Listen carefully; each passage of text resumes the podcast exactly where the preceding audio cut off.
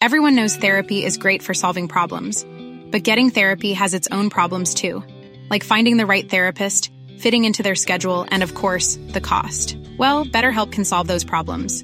It's totally online and built around your schedule. It's surprisingly affordable too. Connect with a credentialed therapist by phone, video, or online chat, all from the comfort of your home. Visit betterhelp.com to learn more and save 10% on your first month. That's BetterHelp H E L P. Selling a little or a lot?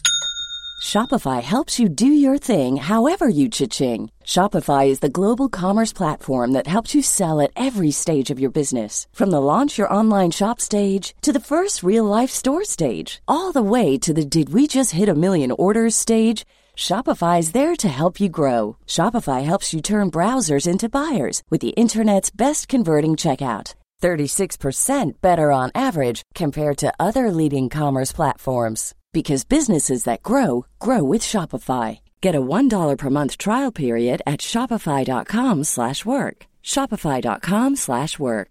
Ryan Reynolds here from Mint Mobile. With the price of just about everything going up during inflation, we thought we'd bring our prices down. So to help us, we brought in a reverse auctioneer, which is apparently a thing. Mint Mobile unlimited premium wireless. Ready to get 30, 30, bit to get 30, bit to get 20, 20, 20, bit to get 20, 20, bit to get 15, 15, 15, 15 just 15 bucks a month. So, Give it a try at mintmobile.com slash switch. $45 upfront for three months plus taxes and fees. Promo rate for new customers for limited time. Unlimited more than 40 gigabytes per month. Slows. Full terms at mintmobile.com. من نیز پیر شدم. این سالها و این دوره از زندگانیم را نیز چون واقعیتی که ادامه کم و بیش طبیعی سالهای آغاز جوانی و جوانی و میانسالی است پذیرفتم. من در چنین شرایطی است که به قول تو و شاید خودم نیز به شعر وفادار ماندم. به قیمت وفادار نماندن به بسیاری چیزها که چیزهایی عزیز و ارجمند هم در میانشان کم نبودند. ضمن که مراقب آمدن پیری بودم از جوانی به خوبی کام ستاندم. می شود گفت که حتی وقتی می افتادم یا حتی وقتی سقوط می کردم نیز دستم را به چیزی بند کردم و با آن به زمین خوردم.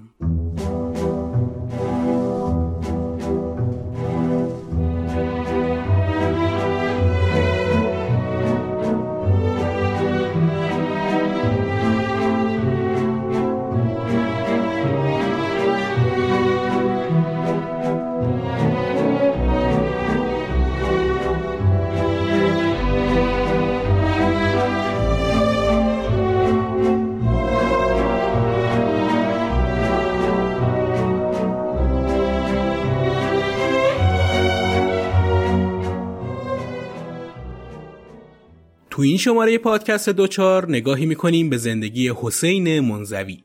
دوچار به سراغ شخصیت هایی میره که دوچار یه وضعیت غیرعادی شدن. این وضعیت می‌تونه تراژیک، متحورانه و دلیرانه یا حتی عاشقانه باشه. استاد شفیه کتکنی میگه اگه شما از دولت فرانسه بپرسید که تو فلان تاریخ و تو فلان قهوه خونی خیابون شانزلیزه آقای ویکتور هوگو یه فنجون قهوه خورده حساب اون روز ویکتور هوگو تو اون کافر رو لازم دارم فورا از آرشیو ملی فرانسه می‌پرسند و بهتون جواب میدن. اما ما جای قبر فرخی یزدی رو نمی‌دونیم. بله نوشتن از حسین منزوی مشکل و راهی پر از سنگلاخه. هیچ چیزی خیلی سر جاش نیست. از منزوی یه مصاحبه نیمه کاره و یه مستند معمولی و چند تا خاطره باقی مونده. مابقی یا حدس و گمان رفقای کم لطفه یا ابراز ارادت طرفدارهای دو آتیشه.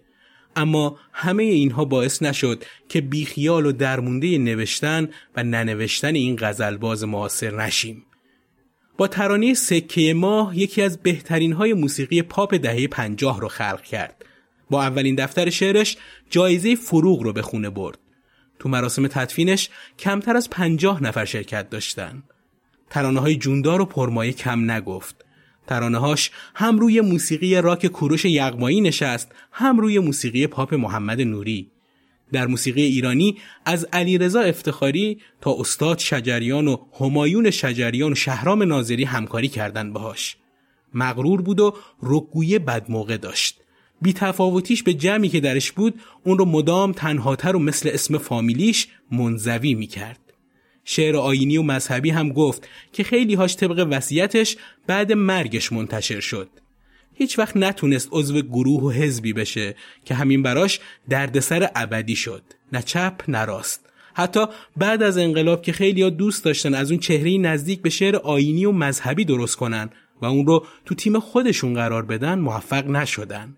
همیشه مثل ماهی از دست همه لیز خورد. عدهای از طرفداراش بهش اسم بیمسمای سلطان غزل رو دادن. اواخر عمر به خاطر بیماری خیلی دچار اضافه وزن شد که به شوخی بهش می‌گفتن دیگه شاعر برجسته ای شدی. از دانشگاه ادبیات تهران که اونجا درس می‌خوند دل خوشی نداشت طوری که به اونجا می‌گفت دانشگاه لبنیات تهران اگه اعتیاد به جون زندگیش نمیافتاد و شلختگی به زندگیش رسوخ نمی‌کرد بدون تردید هنوز یکی از بیهاشیه ترین غزل سراهای ایران بود هوشنگ ابتهاج در موردش گفته منزوی خیلی آدم با استعدادی بود حیف زندگی تباهی داشت واقعا اینها شهدای شعر فارسی هستند من نیما و شهریار رو هم جزو شهدای شعر فارسی تلقی می کنم. اینها استعدادهای استثنایی بودند که اگه محیط خوب و معاشرتهای خوب داشتند خیلی باید بیشتر جلوه می کردن. حسین منزوی نه فرشته بود نه شیطان بیشک یه دوچار شاعرانه بود. من محمد نازمی به همراه دوستان خوبم بابک جلیلوند نویسنده متن و مهدی جعفرزاده تهیه کننده این پادکست رو برای دوچاری ها تهیه کردیم و تو این قسمت هم سماوا همراهمون شده تا از ساخت این پادکست حمایت کنه.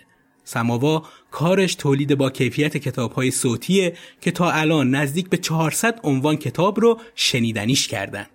هنرمندای عزیزی مثل خانم ها فاطمه گودرزی و شبنم قلیخانی و همینطور آقایان امید زندگانی و ایوب آقاخانی به همراه سایر هنرمندان خوش صدای کشورمون گویندگان این کتاب های صوتی هستند. لینک سایت سماوا رو تو توضیحات این قسمت می‌ذارم تا دسترسی راحت تری بهش داشته باشین. تهران پادکست هم همراه این قسمت پادکست دوچاره و حتما می‌دونید که کلی پادکست خوب و شنیدنی در تهران پادکست وجود داره و بهترین راه دسترسی به این پادکست ها نصب اپلیکیشنشه. لینک دانلود اپلیکیشن تهران پادکست رو هم تو توضیحات این قسمت قرار دادم. و اما قسمت بیستم و حسین منزوی. بی تو به سامان نرسم. ای سر و سامان همه تو. ای به تو زنده همه من. ای به تنم جان همه تو. من همه تو تو همه تو. او همه تو ما همه تو. هر که و هر کس همه تو. این همه تو آن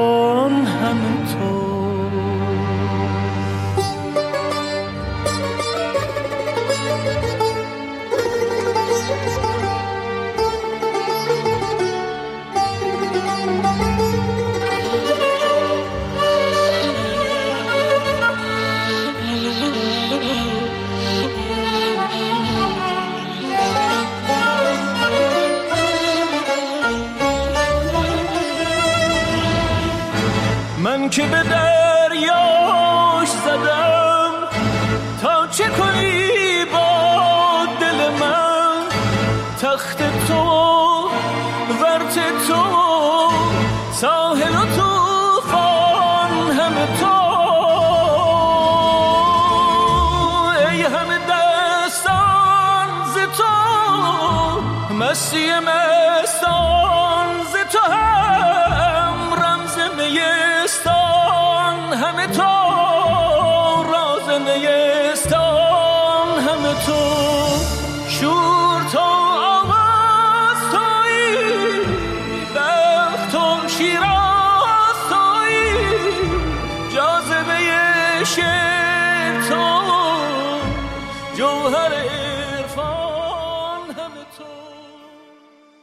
حسین منزوی یکم مهر ماه 1325 تو شهر زنجان متولد شد.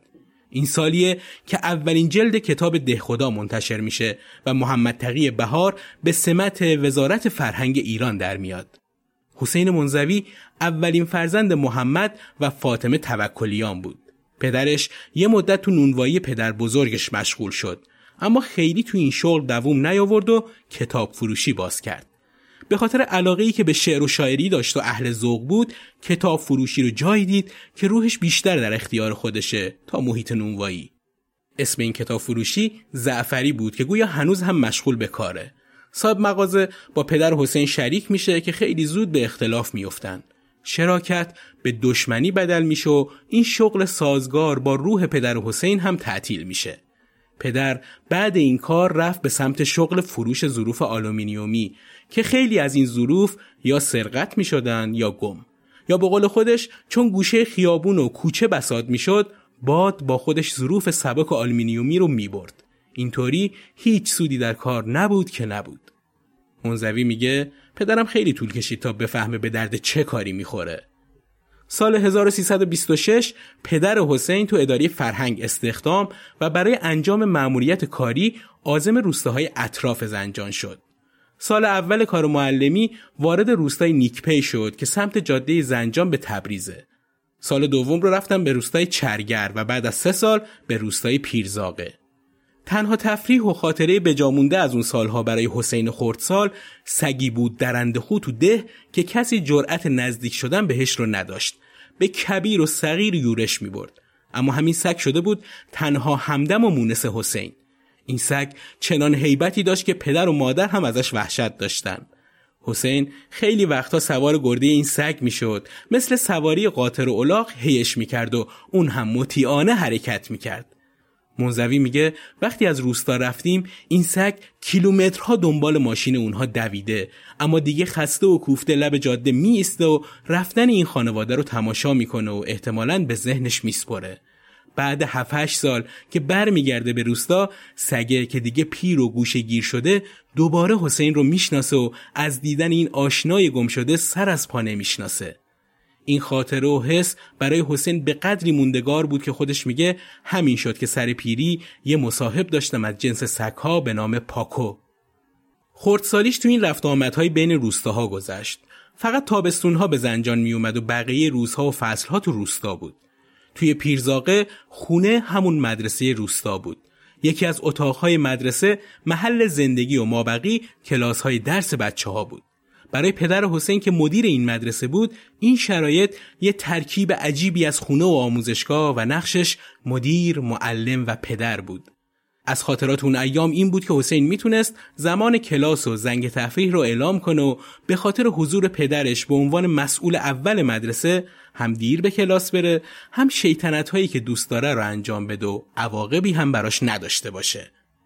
حسین پنج سال است که مأموریت پدرش برای تدریس تو روستاها تموم میشه و همراه خانواده به زنجان برمیگرده و یه سالی تو خونه اجاره‌ای تو خیابون سعدی کوچه قلمچی که یکی از خیابونهای پر رفت آمد زنجانه زندگی می‌کنن و بعد به یه خیابون دیگه یعنی خیابون امجدیه میرن که با سفر پدر بزرگش به تهران و خالی بودن خونه برای زندگی به اون خونه نقل مکان می‌کنن. اینجوری از شر اجاره و جابجایی های مدام هم خلاص میشن.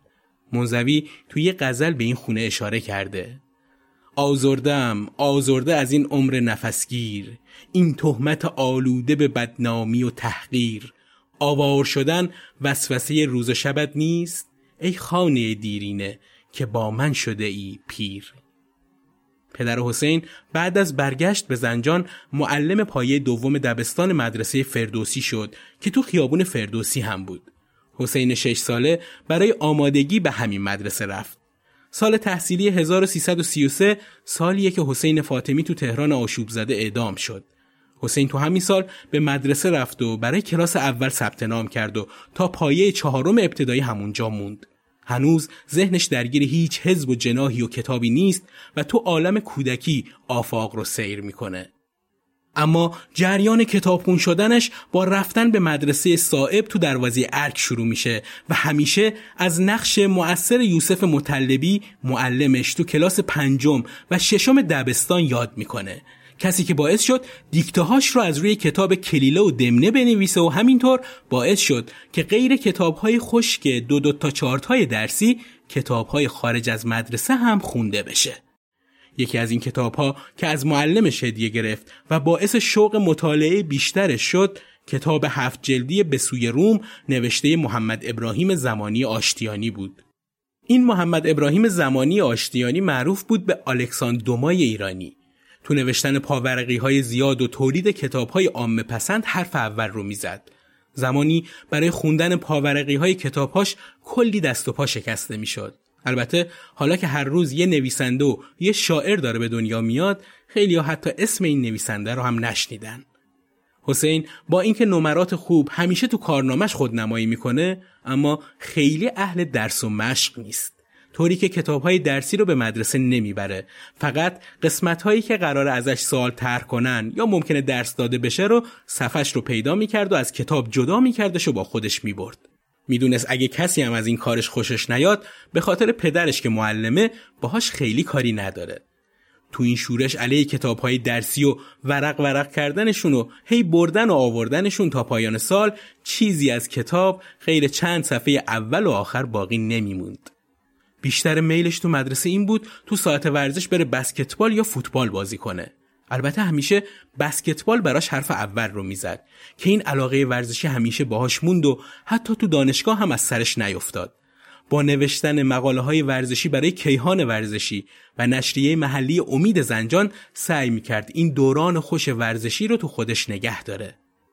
کلاس هشتم و هفتم رو تو دبیرستان پهلوی و کلاس نهم رو در دبیرستان صدر جهان گذروند و تو رشته ادبی دیپلم گرفت. این دوره میشه سال 1344 سالی که دانشگاه صنعتی آریامهر که به نوعی بر اساس دانشگاه صنعتی ماساچوست شکل گرفته بود برای تربیت مهندسین داخلی افتتاح شد. خیلی مشتاقان رشته مهندسی وارد این دانشگاه می شدن و البته کسانی هم بودن مثل حسین منزوی که دل در گروی ادبیات داشتن و یه راه دیگر رو رفتن. تو این سالها بجز علاقمندی به شعر خودش رو به موسیقی هم خیلی نزدیک می‌کنه و توی گروه موسیقی محلی فعالیت داره و تو مراسم های رسمی و غیر رسمی مثل عروسی ها میره تنبک می‌زنه. این تنبک زدن براش خیلی فایده ها داشت طوری که منتقدها میگن خیلی از غزلهاش مثل اشعار مولانا دارای یه ریتم و حال موسیقیاییه.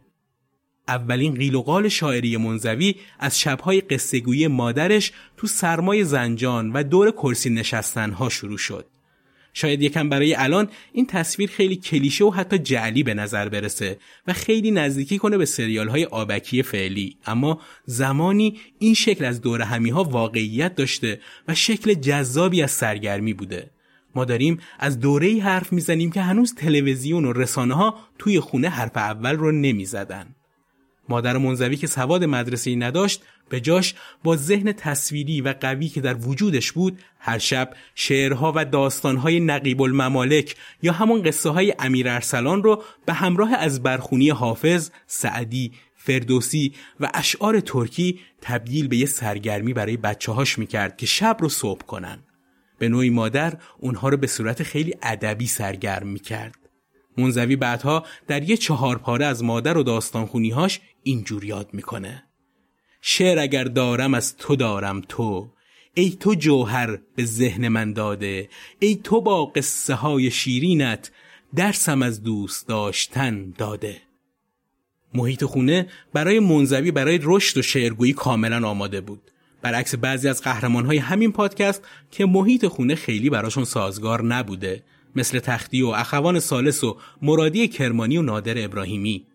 در بیرون از خونه هم عضو انجمن ادبی زنجان میشه که شعرهاش رو اونجا می‌خونه و مورد قضاوت همسالان و اساتید قرار می‌گیره. من جمله رسول مقصودی که به منزوی کمک های زیادی می‌کرد برای شعر گفتن.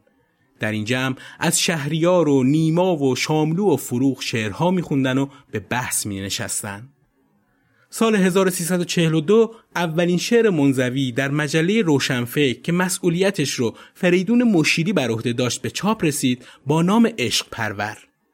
گفتمش بگذار تا روی نکویت بنگرم. گفت آخر من مگر آینه اسکندرم. گفتمش بگذار تا بازی کنم با زلف تو. گفت می‌گفتند پررویی نمی‌شد باورم. که این شعر خیلی مورد تشویق پدرش قرار می‌گیره و بهش میگه سعی کنه در همین مجله شعرهاش رو چاپ کنه تا همیشه اسمش در کنار بزرگان ادب قرار بگیره. همین طرز تلقی نگاه و اصرار باعث شد از طریق ارسال شعر به مجله بتونه با منوچهر آتشی که حسین بهش خیلی علاقه داشت ارتباط و رفاقتی به هم بزنه. منزوی زندگیش فقط تو گیرودار شعر و شاعری نیست. به قول حسین پناهی این جایم بر تلی از خاکستر. پا بر تیغ می کشم و به فریب هر صدای دور دستمال سرخ دلم را تکان میدم حسین خیلی زود عاشق می‌شد. توی کلاس نهم عاشق دختر یه امیر ارتش میشه که چند سالی هم ازش بزرگتره که اینش مهم نیست. مهم وقتیه که با دیدنش قند تو دلش آب میشه. اما مشکل بزرگتر اینجاست که این عشق یه طرفه با مهاجرت خانواده به کرمانشاه یه بیسرانجامی رو نصیب عاشق دلخسته ما می‌کنه. منزوی تو فراق این دختر مصنوی 25 بیتی گفت. اما هنوز یه سال نگذشته که دلبسته یه دختر از خانواده معتبر زنجانی میشه. حسین شعرهاش رو پشت یه کارت پستال می نویسه و براش ارسال می‌کنه که تا شاید دل دخترک رو با غزل ببره. اما بی نتیجه بودن این کارش شاید نشونه ای بود از اینکه شعر همیشه حلال فراغ عاشقی نمیشه. تا اینکه سال دوم دانشگاه همه چی جمع شد و در یه نفر خلاصه شد. 14 مرداد سال 1346 دوستی اون رو دعوت به خونش کرد که شامی بخورن و گپی بزنن که دختر عموی این دوست اون روز مهمون اون خونه بوده. حسین شام نخورده و گپ نزده یک دل نه صد دل عاشق این دختر میشه و این شعر رو براش می‌خونه. لبت سریح ترین آیه شکوفایی است و چشمهایت شعر سیاه گویایی است چه چیز داری با خیشتن که دیدارت چو قله های مهالود محو و رویایی است منزوی به قدری شیفته این خانوم میشه که حتی به خاطرش دیگه نمی‌تونه سر کلاس ادبیات بشینه. رفت یه روز به مدیر دانشگاهش گفت که رشتهش رو می‌خواد عوض کنه که با هزار حرف و مخالفت روبرو شد. اما منزوی دیگه اون آدم سابق نبود. عاشق شده بود و کلاس ادبیات براش خشک بود و بیعشق. رفت و رشته معشوق را انتخاب کرد تا هر ثانیه و ساعتش رو کنارش باشه. براش رشته جامعه شناسی از رومانتیک ترین رشته های دانشگاهی جهان شده بود. منزوی شاخ پر مقاومت دانشگاه و اون بروکراسی خفه کنندی اتاقهای دانشگاه رو خوب شکوند و رفت مرحله بعد. اما به خاطر بزرگترهای معشوقه جوونش این رابطه در مرحله اول شکست خورد. اونها هیچ دلشون نمی‌خواست یه جوان شاعر مسلک دوربر دخترشون بگرده. سال 1347 منزوی به خاطر این جدایی دچار بحرانهای روحی و آشفتگیهای شدید ذهنی شد. خیال خام پلنگ من به سوی ماه جهیدن بود و ماه را ز بلندایش به روی خاک کشیدن بود. پلنگ من دل مغرورم پرید و پنجه به خالی زد که عشق ماه بلند من ورای دست رسیدن بود. گل شکفته خدا حافظ اگرچه لحظه دیدارت شروع وسوسه در من. به نام دیدن و چیدن بود. من و تو آن دو خطی ماری. موازیان به ناچاری. که هر دو باورمان ز آغاز به یکدیگر نرسیدن بود. اگرچه هیچ گل مرده دوباره زنده نشد اما بهار در گل شیپوری مدام گرم دمیدن بود. شراب خواستم و عمرم شرنگ ریخت به کام من. فریب کار دقل پیشه. بهانهش نشنیدن بود. چه سرنوشت غمانگیزی که کرم کوچک ابریشم تمام عمر قفس می بافت ولی به فکر پریدن بود.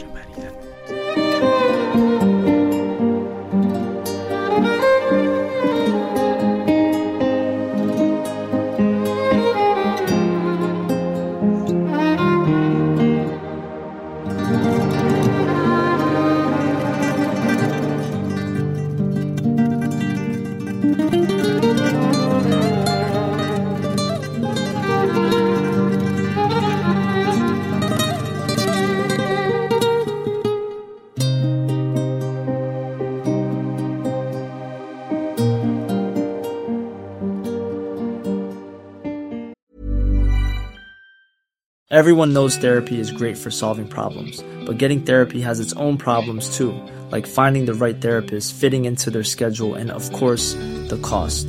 Well, BetterHelp can solve those problems. It's totally online and built around your schedule. It's surprisingly affordable too. Connect with a credentialed therapist by phone, video, or online chat, all from the comfort of your home. Visit betterhelp.com to learn more and save 10% on your first month. That's BetterHelp, H E L P. If you thought the only way to get a more defined jawline with natural looking results was through surgery, think again. Juvederm Volux XC is a non surgical injectable gel filler that improves moderate to severe loss of jawline definition and can help you achieve natural looking results with little downtime. Even better, this improved definition lasts up to one year with optimal treatment. No maintenance required. Improve jawline definition for a smooth, sculpted look with Juvederm Volux XC. For important safety information and to find a licensed specialist, visit juvederm.com. That's J U V E D E R M.com. Not for people with severe allergic reactions, allergies to lidocaine, or the proteins used in Juvederm. Common side effects include injection site redness, swelling, pain, tenderness, firmness, lumps, bumps, bruising, discoloration, or itching. There's a risk of unintentional injection into a blood vessel, which can cause vision abnormalities, blindness, stroke, temporary scabs, or scarring. Talk to a licensed specialist to find out if it's right for you. اما حسین دست بردار نبود و بالاخره با کش و قوسهای فراوان و بگیر و به بندهای زیاد سال 1354 با ماهرخ ازدواج کرد. ماهرخی که منزوی رشتش رو به خاطرش تغییر داد. سال 1356 دخترش غزل به دنیا اومد. اما چهار سال از این وسال هنوز نگذشته که با بیکاری و سختی معیشت و اعتیاد حسین این دوتا عاشق از هم جدا و سرپرستی غزل خردسال به عهده ماهرخ شد. اخوان این عشق و جدایی رو اینجور نوشته. مدتها بیکار ماند و به هر دری زد. کار گیرش نیامد. در سنین سی و سه چهار سالگی ناچار شد زنی را که داشت و گویا معلم یا دبیر خلاصه همسر عزیزش بود طلاق دهد. از آن زن دختری چهار پنج ساله هم دارد به نام قزل که البته او را هم مثل زنش بسیار دوست می دارد.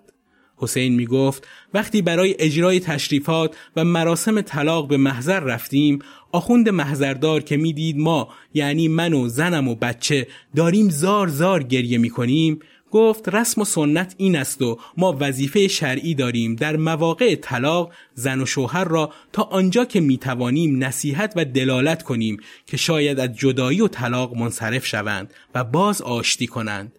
اما حالا که می‌بینم این هر دو طرف این طور همدیگر را دوست دارند و دارند با گریه و زارزار از هم جدا می‌شوند متحیرم و نمی‌دانم چه بگویم و چه بکنم. الله خدا خودش کارهای مردم را اصلاح کند. البته طلاق دادن حسین منزوی زنش را و جدایی از عزیزانش جز بیکاری او علت دیگری هم داشت که چون امری آرزی، ارزی نه جوهری و خصوصی است به آن کاری ندارم و امیدوارم به یاری خدا و همت خود حسین و پدر و کسانش برطرف شود و این جفت جوان و فرزندشان باز با هم زندگی خوش و خوب پیشین را از سر گیرند. منزوی هیچ وقت دیگه ازدواج نکرد اما خیلی عاشق شد. تو چند تا غزل به این زندگی مشترکش اشاره هایی کرد. دلت چه شد که از آن شور و اشتیاق افتاد چه شد که بین من و تو چنین نفاق افتاد چه زندگانی سختی است زیستن بی عشق ببین پس از تو تکلیف من چه شاق افتاد. حالا برگردیم و یه فلشبک بزنیم به دوران تحصیل حسین تو دانشگاه تهران. بعد از دیپلم ادبی که خرداد 1344 گرفت و بهش اشاره کردیم کنکور داد و تو رشته ادبیات فارسی دانشگاه تهران پذیرفته شد. به تهران اومد و تو خونه مادر بزرگش و اموش در جوادیه ساکن شد. پدرش برای تهیه 850 تومن شهریه دانشگاه مجبور شد فرش خونه رو بفروشه. بله روزها و سالهایی بوده که با فروختن فرش می‌شد خرج تحصیلی رو پرداخت کرد. خود این به نظر من یه شعر و غزله. سال دوم تحصیلی چون جزو شاگردای ممتاز کلاس بود. البته از این شاگردهای مثبت و مقرراتی نبود و خیلی شلخته و بیوقت و زمان بود. اونقدر که اطرافیانش از دست این اخلاقش مدام بهش شکایت می‌کردن قرار شد در صورت همکاری با مجله دانشگاه بهش ماهیانه 200 تومن کمک هزینه تحصیلی بدن. اون زمان مدیر داخلی مجله محمد ابراهیم باستانی پاریزی بود. استاد پاریزی به خاطر علاقه که به منزوی پیدا کرده بود گفت همین که شعر بگه کافیه و گزارش کارش رو خودش تایید می‌کنه و به بالادستی ها میده که بتونه از حقوق مجله استفاده کنه. استادهایی که تو دوره تحصیل منزوی پیششون شاگردی کرده این عزیزانن. پرویز ناتلی خانلری زبیح الله صفا سید حسن سادات ناصری، سید محمد علی موسوی بهبهانی، سید جعفر شهیدی، سید صادق گوهرین، محمد رضا شفیع کتکنی، سیمین دانشور و عبدالحمید بدی و زمانی. اساتیدی که خیلی نیاز به معرفی ندارن و هر کدوم وزنه ای تو ادبیات معاصر ایران هستند. منزوی با این ذهن وارد دانشگاه نشده بود که مدرکی بگیر و مجیز اساتید رو بگو. آخرش هم که بره سربازی و برگرد و تو روزمرگی زندگی غرق بشه. دانشگاه براش خیلی جایی که فکر می‌کرد نبود. خودش اینجوری توصیفش کرده. کلاس عجیب و غریبی داریم. یک معجون از تبایع مختلف.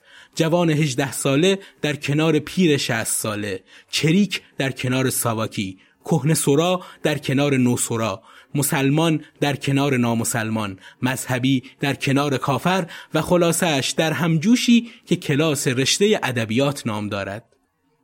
منزوی تو ذهنش به دنبال یه آرمان شهر ادبی و فرهنگی بود که تو دانشگاه و سیستمی که دانشگاه رو هدایت می‌کرد نمی‌دید. در جایی دوباره اشاره می‌کنه دانشگاه های ما مثل موجودی بودند و شاید هنوز هم هستند که انگار سزارین شده باشند یا سقط شده باشند. پس سیستم حاکم بر آنها هم سیستم ناقصی است. سیستم کمال نیافته است. که این رو هم در دانشجوها می‌دید هم استادها.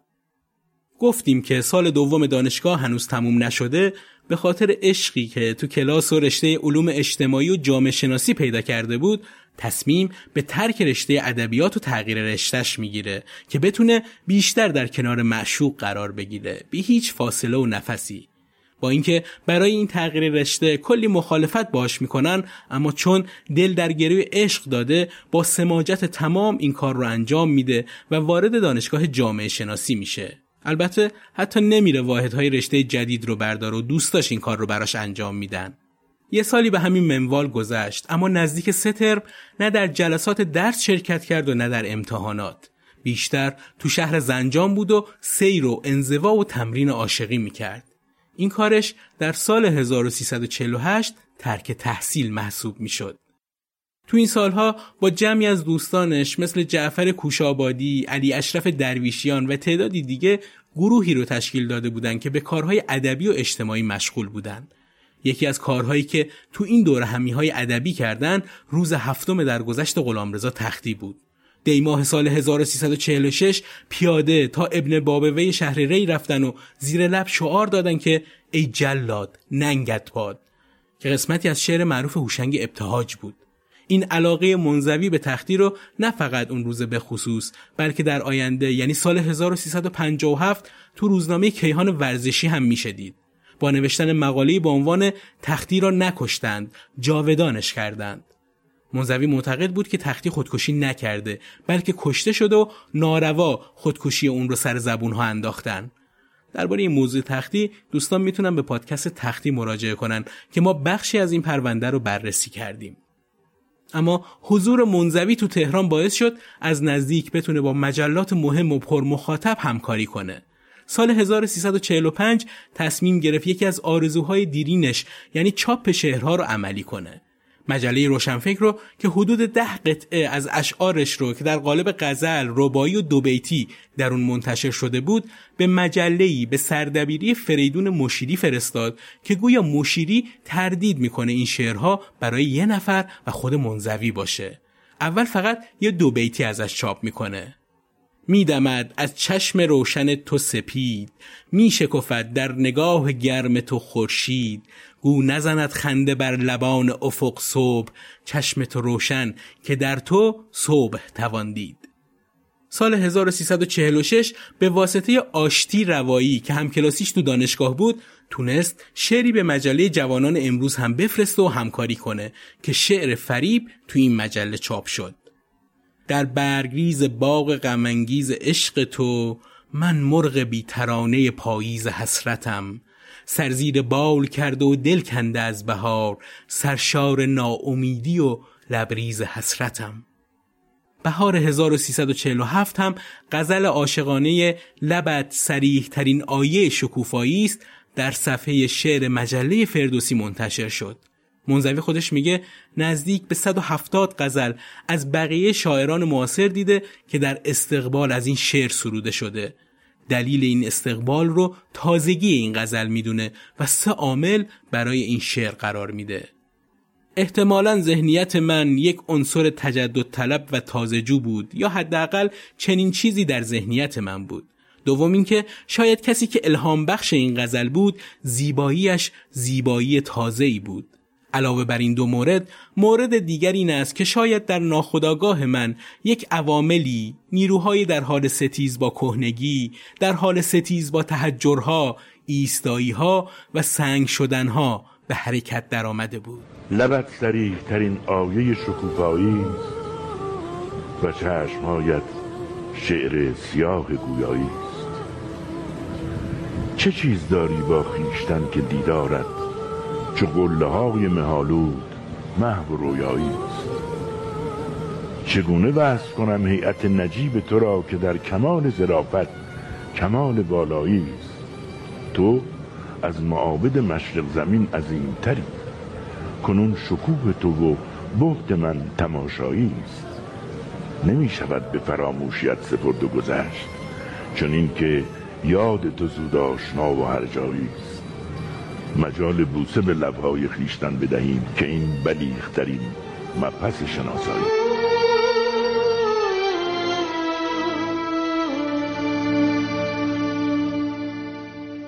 منزوی تو تهران یه همکاری موفق با رادیو داشت. از همکارهای مهم این دوران که کمک منزوی و کنارش بودن میشه از مهدی سوهیلی و نادر نادرپور اسم آورد که هر کدوم طرفدارای خودشون رو در شعر و فرهنگ داشتن.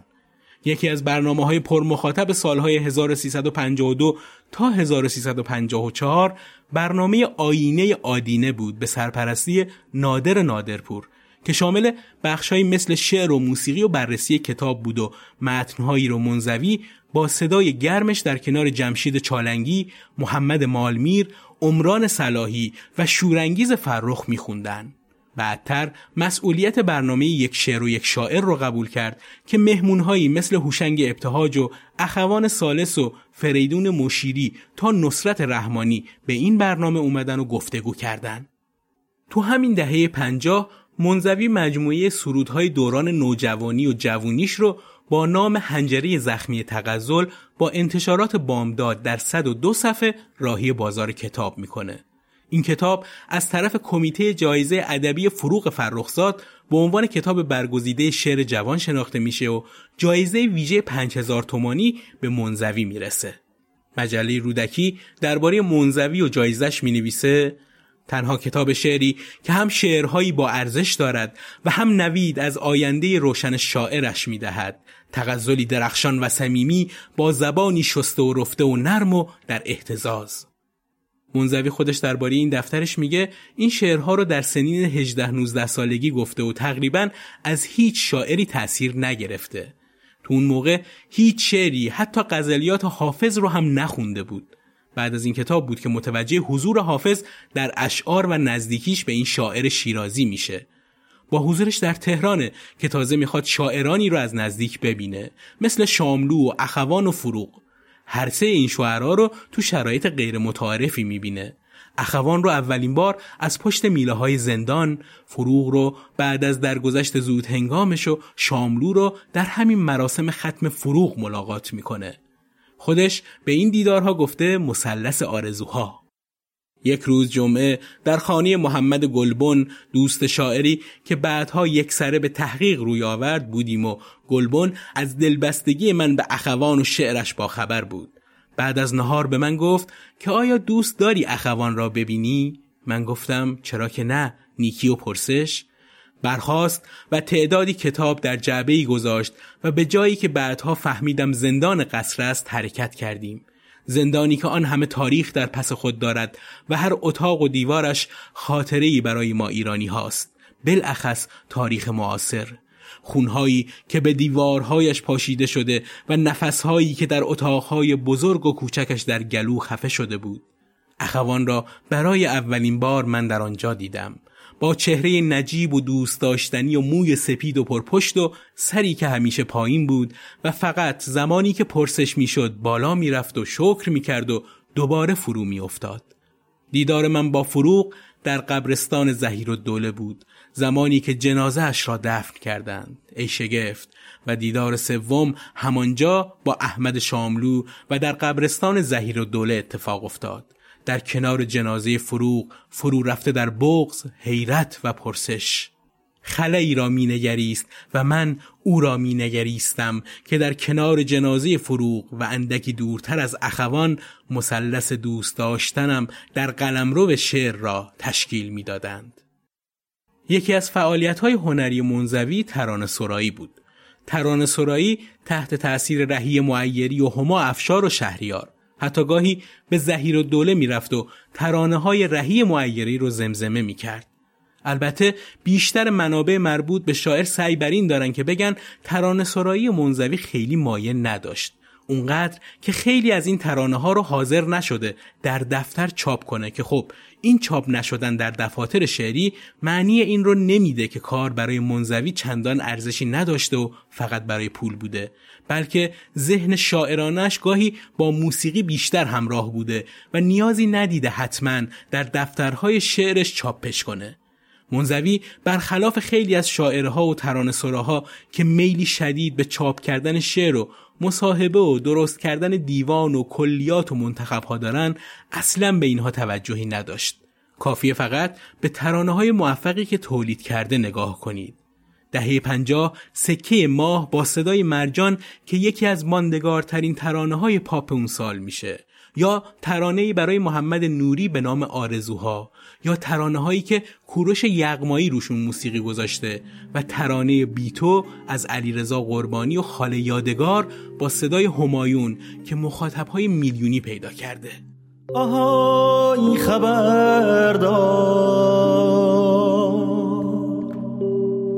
مستی آشیان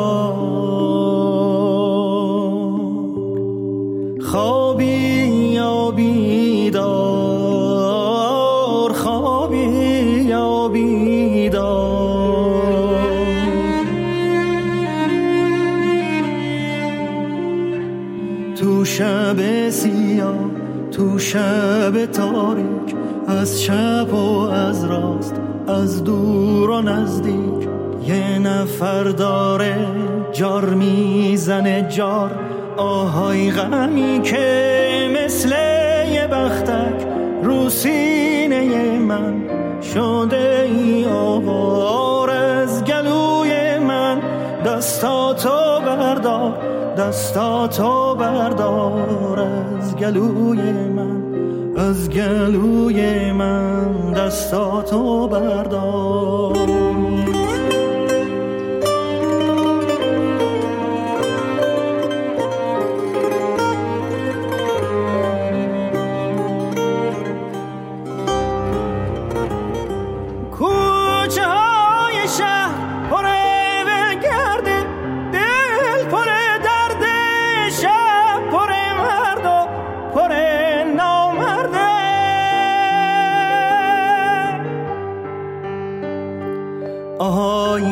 خبردار آهای خبردار باغ داریم تا باغ یکی غرق گل یکی پر خار مرد داریم تا مرد یکی سر کار یکی سر بار آهای خبردار یکی سر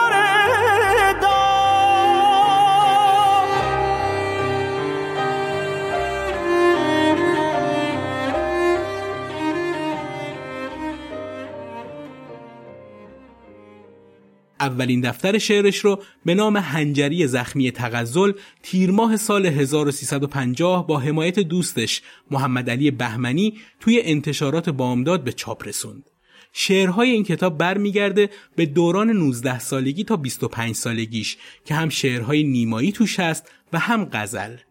اول همین دفتر نوشته پیشکش به نخستین شاعری که شناختم پیشکش به پدرم منزوی با همین دفتر شعر تو اولین دوره جایزه فروغ فرخزاد نفر برگزیده شد.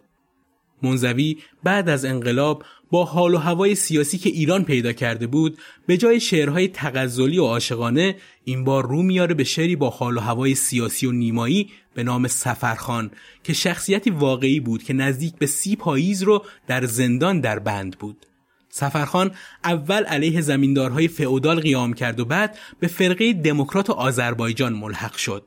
با شکست این گروه در عرصه اجتماعی و دستگیری و اعدام تعدادی از افراد این فرقه خیلی هاشون از ایران رفتن.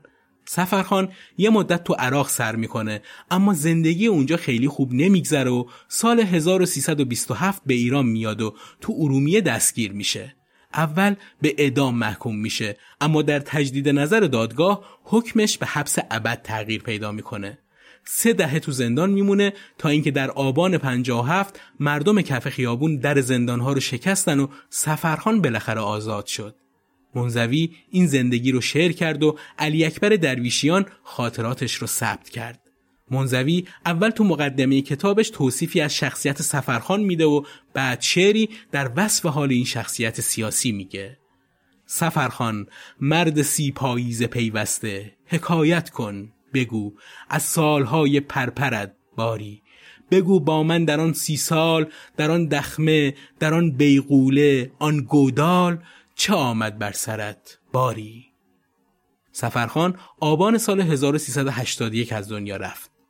منزوی تو این شعر انگار میگه مبارزه سیاسی هم یه جنون عاشقانه است و زندگی یه راه برای زیستن در عشقه ما بقیه چیزها یه بهانه است برای رفتارها و منشهای توخالی این کتاب سال 1358 در 29 صفحه چاپ شد چاپ دوم سال 1381 توسط نشر نیکان و یک تا رسد زنجان انجام شد. یه سال بعد هم به چاپ سوم رسید. حالا چرا اینقدر فاصله چاپ اول و دوم کتاب زیاد شده خودش ماجراییه که دیگه تو این پادکست نمی گنجه. اردیبهشت سال 58 مشفق کاشانی وقتی منزوی رو بعد از مدتها ملاقات می‌کنه دیگه اون جوون شاداب و بزلگوی سابق رو نمی‌بینه. کسی رو می‌بینه با چهرهی در هم ریخته و پریشان حال و روح که به شدت درگیر تنگ دستی و تنهاییه. به واسطه مشفق منزوی همکاری خودش رو با هفته نامه سروش و فرهنگسرای نیاوران و کتابخانی حسینیه ارشاد شروع کرد. زمانی که علی موسوی گرمارودی ریاست سازمان انتشارات و آموزش انقلاب اسلامی رو سال 1359 داشت اول از مهدی اخوان سالس و بعد از حسین منزوی دعوت کرد برای ویراستاری متون بهش کمک کنند.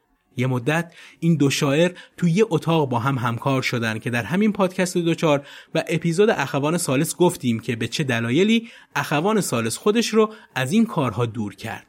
منزوی که از شیفته های اخوان بود حالا همکار هم شده بود باهاش. گفتیم که ملاقات اولشون زمانی بود که اخوان در زندان بود و پشت میله ها قرار داشت و منزوی ملاقات کننده شاعر در بند بود. منزوی بعد از انقلاب به دانشگاه برگشته بود تا بتونه دوباره رشته ادبیات بخونه و مدرک تحصیلیش رو بگیره تا برای کار راحت باشه و تو همین دانشگاه شاگرد اخوان میشه. همکاری تو سازمان انتشارات و آموزش انقلاب اسلامی برای منزوی خیلی خوشایند نبود. اغلب متون پیشنهادی برای چاپ به ویژه کارهایی که ترجمه بود اشکالات عدیده ویرایشی و نگارشی داشت و منزوی شکایت پیش گرمارودی می‌بره گرمارودی هم که می‌بینه حق با منزویه بهش میگه روی ادبیات معاصر یه تحقیق انجام بده و بررسی محتوایی شعر معاصر از 1332 تا 1357 رو بهش پیشنهاد داد تا مثل قبل حقوق ماهیانه رو دریافت کنه و دیگه ویراستاری هم انجام نده. کار پیش می‌رفت و منزوی یادداشتهاش رو روزانه به تایپیست می‌داد و همزمان هم از اخوان کمک می‌گرفت. کار که به مراحل پایانی داشت می‌رسید موسوی گرمارودی رو از ریاست سازمان برکنار کردند و به این ترتیب همکاری منزوی و اخوان و شعر معاصر پروندهش بسته شد. منزوی هر قد تلاش کرد که نسخه تایپ شده رو بهش بدن که کامل و منتشر کنه هیچ وقت به این خواستش نرسید. بعد پایان همکاریش با این نهاد منزوی دیگه کار اداری نداشت و برای امرار معاش دچار مشکلات زیادی شده بود. جدایی از همسرش و دوری دخترش تا تیرباران شدن برادرش در سوم آذر سال 1360 به جرم ضد انقلابی بودن حسین منزوی رو از همیشه افسرده تر کرده بود.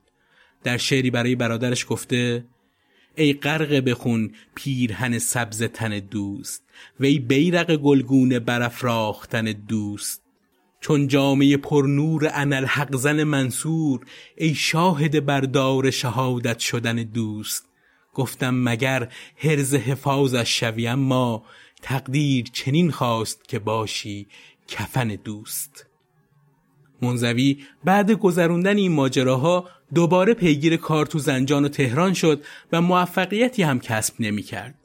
سال 1361 از اخوان خواست به واسطه دوستی و همشهری بودنش با آیت الله خامنه ای سفارشش رو بهش بکنه تا شاید براش کاری فراهم بشه. اخوان اول قبول نمی‌کنه که از این توصیه ها ببره و بیاره اما وقتی وضعیت بد منزوی رو می‌بینه از اون با این عنوان که جوان شاعر صاحب دل وطن خواهیه یاد می‌کنه که نه تودهیه نه غربی و نه از خیشان پهلوی و توصیه می‌کنه که کاری براش پیدا کنن جالبه که خود اخوان سالس هم مشکلات مالی زیادی داره و خیلی با خود منزوی فاصله نداره تو آسوپاسی منزوی بعد توصیه اخوان تو تالار وحدت به عنوان مشاور ادبی استخدام میشه و جلسه های شعرخانی هتل اوین رو هم به همراه حاج سید جوادی به عهده می‌گیره. تو این دوره منزوی سعی می‌کنه مسابقه شعر برگزار کنه و فراخان مسابقاتی رو به دو دفتری رو تشکیل میده برای شورای شعر توی معاونت امور هنری وزارت فرهنگ و ارشاد برای بررسی ترانه ها و سرودها. سال 1362 همکاری منزوی با تالار وحدت تموم میشه و برای ادامه کار میره تا توی دبیرستانهای تهران تدریس کنه. کاری که خیلی به مزاقش خوش نمی اومد خودش نوشته اگر شما مجبور بشوید به خاطر زندگی و تأمین معاش خانوادتان مثلا در هفته پنجاه ساعت تدریس کنید آن هم در تهران در جایی که در هر یک ساعتی که شما در کلاس شرکت می کنید یک چیزی از خودتان را جا می گذارید. من سال 62 سه تدریس کردم. احساس کردم وقتی می‌خواستم بیایم بیرون نزدیک بود سکته بکنم. بعد از انتشار منظومه سفرخان تا 13 سال بعد از منزوی هیچ مجموعه شعری منتشر نشد. خودش درباره این تأخیر اینجور توضیح میده.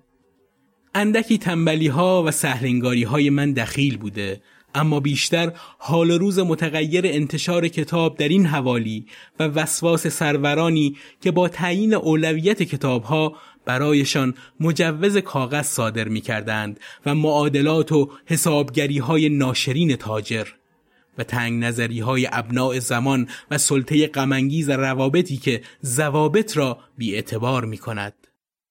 بعد این زمان طولانی انتشارات پاژنگ سال 1371 اولین مجموعه اون رو با نام عشق در حوالی فاجعه در 206 صفحه منتشر می‌کنه که این کتاب در بردارنده صد غزله و برخلاف رویه معمول شاعر توی مجموعه های شعریش بنا به خواست ناشر برای هر کدوم از غزلهاش اسمی گذاشت.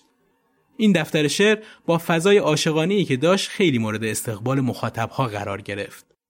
منزوی که کار ثابتی نداره و مدام درگیر پول درآوردنه به زنجان برمیگرده و تو خونه پدریش ساکن میشه و گاهی برای شرکت در جلسات ادبی و شعرخانی به تهران میاد و چون تو تهران خونه ای دیگه نداره خونه دوستاش میمونه بیشتر درآمدش از حق و تعلیف راهنمایی دانشجوها برای پایان نامه و نوشتن مقدمه برای مجموعه شعرهای شاعران جوان به دست میاد. زندگی میگذره. البته سپری کردنی با غم و اندوه از میون رفتن جوونیش. تو نامه‌ای به دوستش محمد رضا خسروی می نویسه من نیز پیر شدم. این سالها و این دوره از زندگانیم را نیز چون واقعیتی که ادامه کم و بیش طبیعی سالهای آغاز جوانی و جوانی و میانسالی است پذیرفتم. من در چنین شرایطی است که به قول تو و شاید خودم نیز به شعر وفادار ماندم. به قیمت وفادار نماندن به بسیاری چیزها که چیزهایی عزیز و ارجمند هم در میانشان کم نبودند. ضمن که مراقب آمدن پیری بودم از جوانی به خوبی کام ستاندم.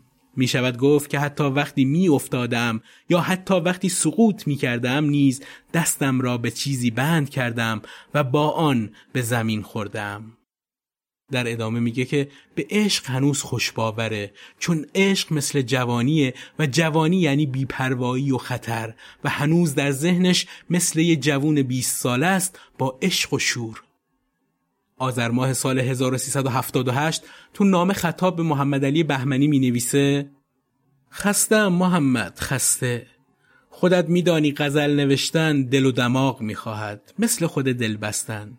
عشق که جای خود دارد. احساس پیری می کنم و بوی بدی هم همراه آن احساس می کنم. چیزی مثل بوی خستگی، بوی دلزدگی و شاید شبیه بویی که آفتاب لب بام باید داشته باشد.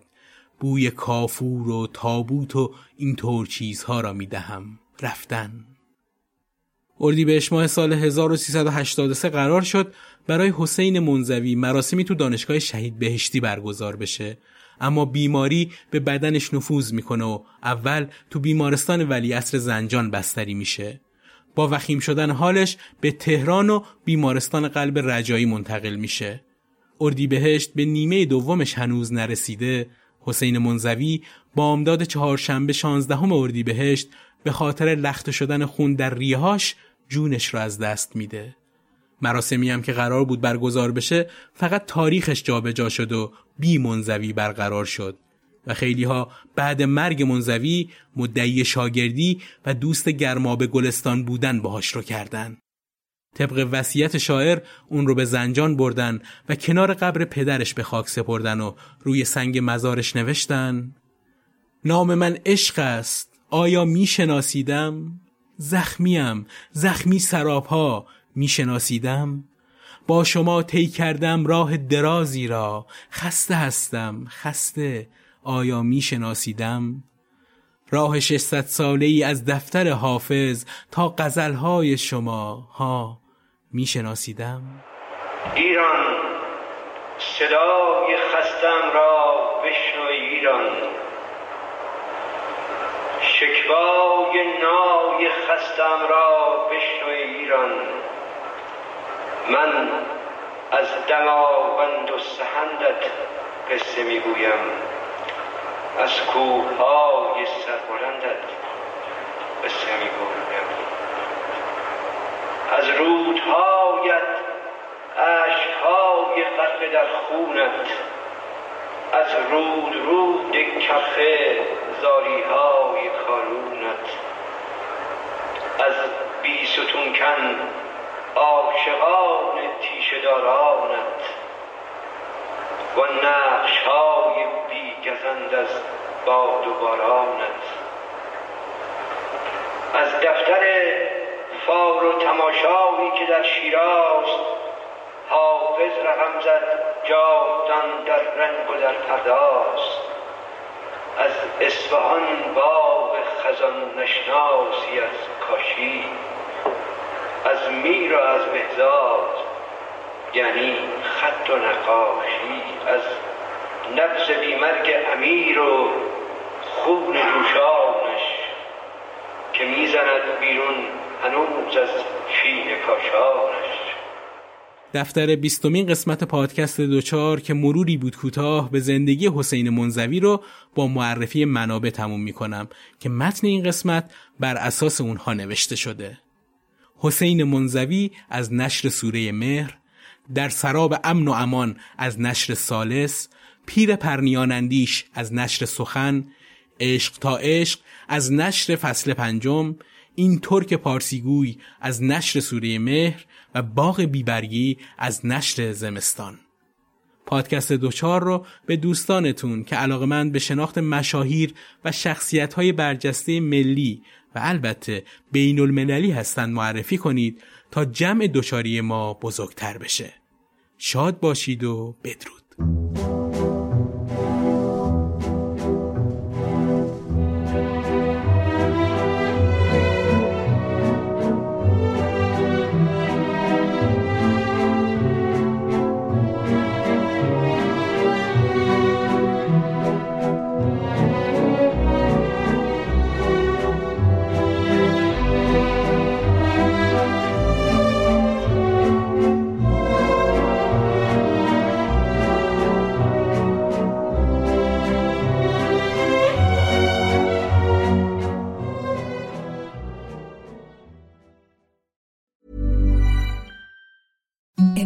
The softest sheets you've ever felt. Now imagine them getting even softer over time. That's what you'll feel with Bowl and Branch's organic cotton sheets. In a recent customer survey, 96% replied that Bowl and Branch sheets get softer with every wash. Start getting your best night's sleep in these sheets that get softer and softer for years to come. Try their sheets with a 30-night guarantee. Plus, get 15% off your first order at bowlandbranch.com. Code BUTTERY. Exclusions apply. See site for details.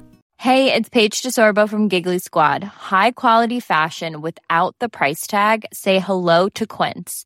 I'm snagging high-end essentials like cozy cashmere sweaters, sleek leather jackets, fine jewelry, and so much more. With Quince being 50 to 80% less than similar brands.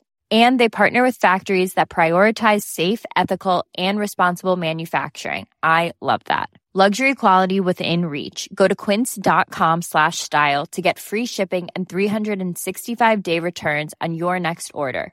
Quince.com slash style. Even when we're on a budget, we still deserve nice things. Quince is a place to scoop up stunning high-end goods for 50 to 80% less than similar brands. They have buttery soft cashmere sweaters starting at $50, luxurious Italian leather bags, and so much more. Plus, Quince only works with factories that use safe, ethical, and responsible manufacturing. Get the high-end goods you'll love without the high price tag with Quince. Go to quince.com/style for free shipping and 365-day returns.